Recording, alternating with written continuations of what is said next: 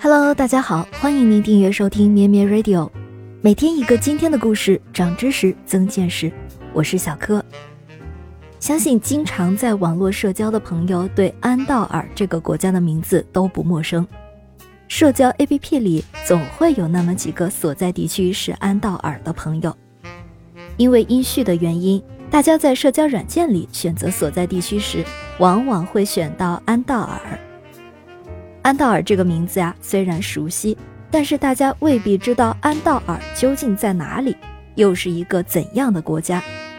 今天是七月二十八日，也是安道尔加入联合国的二十九周年纪念日。我们今天就一同来揭开安道尔神秘的面纱。首先要告诉大家的是，安道尔位于西南欧，是欧洲内陆的一个袖珍国家。为什么叫做袖珍国家呢？因为安道尔的国土总面积只有四百六十八平方公里，到二零二零年，国家的总人口只有七万八千零十五人。这是什么概念呢？以我所在的城市武汉市为例，武汉市的面积为八千五百六十九平方千米，人口数量有一千三百万，面积是安道尔的 十八点三倍大，人口数量是安道尔的一百七十四倍，所以称安道尔为袖珍国家，大概就是这么个意思了。世界上著名的袖珍国家还有梵蒂冈、圣马力诺、摩纳哥等等。安道尔的地理位置在法国和西班牙的交界处，它的历史发展也与这两个国家有千丝万缕的联系。据说在古代，法兰克王国查理大帝为回报安道尔人与摩尔人作战，颁布了特许状，在安道尔设立教区，命令西班牙乌格尔伯爵担任主教一职。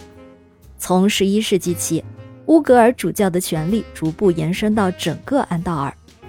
一一三三年，安道尔成为乌格尔主教教区。十三世纪的时候，法国福阿伯爵与乌格尔主教争夺安道尔主权，双方为此进行了多次战争。最后在一二七八年和一二八八年达成两项协议，决定共管安道尔，并对各自在经济、法律、军事等方面的权限进行分工。安道尔由此成为公国。公国的意思就是在王国下面的封建制自治国家。公国的元首被称为大公，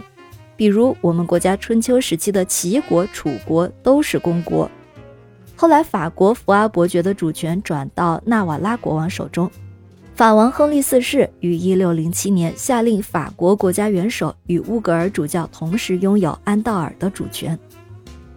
在近现代时期，安道尔也一直是被法国和西班牙占领和保护。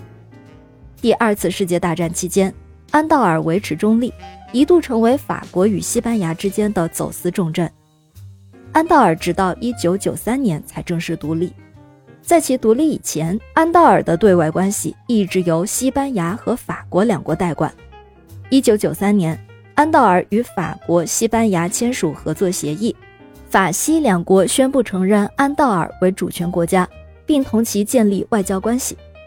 一九九三年七月二十八日，安道尔加入联合国，以后还陆续加入了国际电信联盟、国际劳工组织、国际红十字会、世界卫生组织、世界知识产权组织、世界旅游组织、欧洲委员会、欧洲安全和合作组织、国际民航组织等国际和地区组织，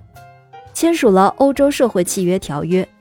此外，还不定期列席欧盟有关会议。安道尔是一个君主立宪制国家，国家元首由法国总统和西班牙塞奥、德乌格尔地方主教共同担任，称为两大公，到现在仍然是一个公国，但国家的行政权是由政府行使的，是一个高度发达的资本主义国家。有意思的是，安道尔公国的国防到现在仍然是由法国和西班牙共同负责的。安道尔的国歌中唱道：大查理曼，我的父亲，他从萨拉逊解放我们，他从天上给予我伟大的母亲梅里克塞尔的生命，我向来是公主，是两国所共有的少女，是查理曼帝国留下来的唯一闺女。一千一百年来的信仰和自由不会放弃，我的保护者，我的亲王们就是国家的法律。这些歌词如同童话中的句子一样，真有种恍如隔世的感觉呢。今天的故事就讲到这里了，期待您的订阅和分享，我们下期见。咩咩 Radio 陪伴每一个今天。